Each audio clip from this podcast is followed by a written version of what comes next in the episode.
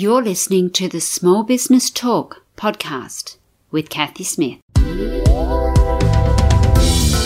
Small Business Talk is a podcast for business owners and entrepreneurs who want a better way to run their businesses without spending years doing it the hard way.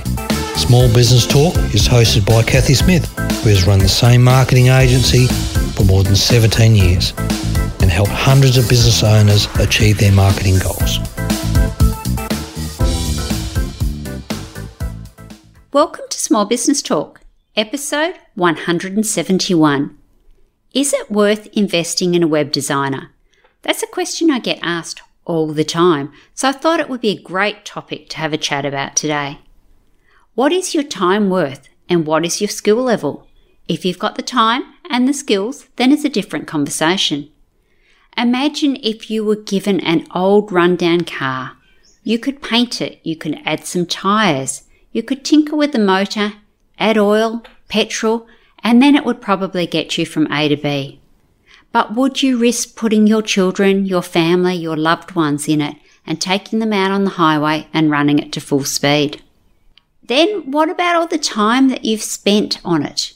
Painting it, Googling how to tune the engine, the motor, buying the tyres, what paint to use, all that sort of thing. That is what it is like when you build your own website. What is your hourly rate? How long extra did it take you to do or learn than it would have a professional web designer who could have done it for you? Was it a hobby project, or should you have been working or doing something else at that time? Like all decisions, whether to hire a web designer or not, you need to weigh up the pros and cons on whether hiring a web designer, a professional web designer, will work for you. Do you have the knowledge, the skill, and the time to build your own website? And building your own website is only the first step. Now you need to maintain it. You need to make sure it's in good working order. Plus, you need to keep it safe from hackers. "Oh, that won't happen to me." That's a hacker's favourite phrase. Thinking about the car. Now that the car has broken down and left you stranded on a dark, cold night, you pop that bonnet. You have a look under the hood, but you're really not even sure where to start. That is what it is like when you wake up one morning and find your business website is suddenly not there. It's not loading. Has it been hacked, or is there another problem? Where do you even start? So you managed to do a design and you're happy with it on your new website. Well done. Did you know the design is only the first step of building a website? What is your plan now? Did you think about the keywords? Keywords are the words that Google uses to list your website, or to be more accurate, to list your web pages on Google. Now that you have your beautiful new shiny website, you need to get Google to find you. You need to optimize your pages. "Oh, I don't need that Google stuff," one of my prospects told me. Then how are you going to get traffic to your website? Build it and they will come. Sorry, this is not the movies. There is 175 new websites built every minute. There is 252,000 built every day. And there is over 1 billion websites on the internet with 50 billion pages. Unless you're a unicorn, you're going to have to worry about that SEO stuff. And what is SEO? SEO is search engine optimization. It is the art or science of building your website's reputation so that Google will send you traffic. Without traffic, you can have the best website in the world, the most loveliest design, but nobody will ever find you. And your website will become another relic in the Google graveyard. Can you get traffic to your website without optimizing your pages? Absolutely, but you're going to have to send it there and send it to them consistently. One of the best ways to do that is paid ads. Landing pages are a great example of web pages that are not optimized, and they get their traffic from external means. Paid advertising can be a great addition to your marketing strategy. However, if it's your only strategy, when you turn your ads off and you stop paying for your traffic, it will stop as well. Yes, you can build your website yourself, but at the end of the day, you need to decide whether you should.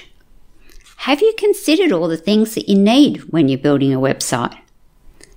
What's the website going to do? What's its purpose?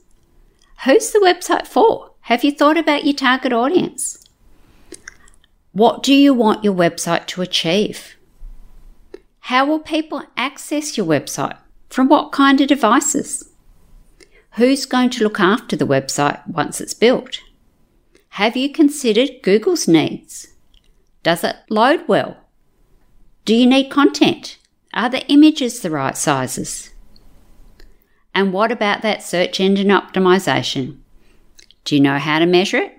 Do you know what you're going to do to get it? These are the types of things that a professional web designer will take into consideration. But does it really matter? Yes, first impressions count. Inspiring Web Design Statistics for 2022 said 2.5 seconds, and that's quick, is all it takes for the first conscious impression of our website. So in that 2.5 seconds, we're making the decision whether we want to stay there, whether it's too confusing, whether we want to back out.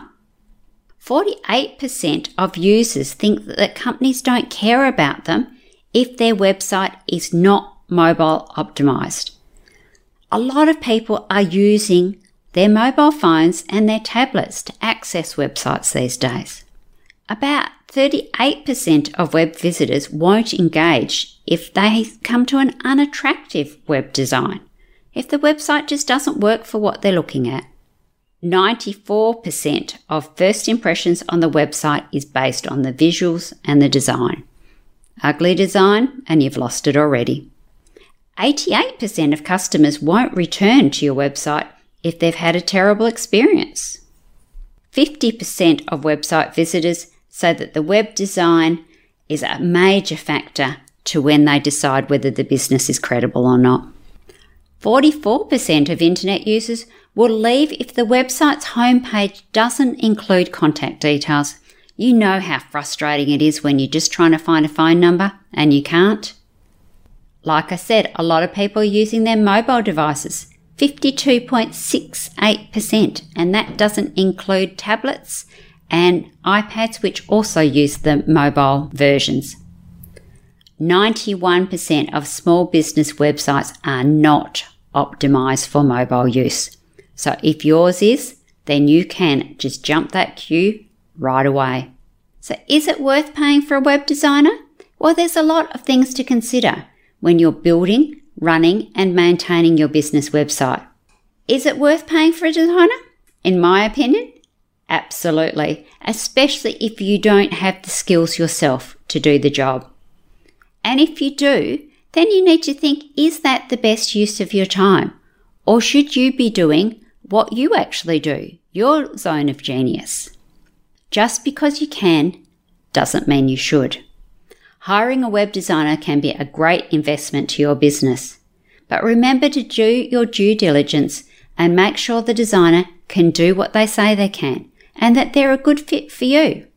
If you'd like to know more about that, you can always pop over to my other website, Catco Enterprises, so catcoent, catcoent.com.au, and check out all the information there and prices as well. That should give you some things to think about, whether you're going to build your own or whether you're going to look at hiring somebody to do it. Until next week, SPT audience, enjoy your journey.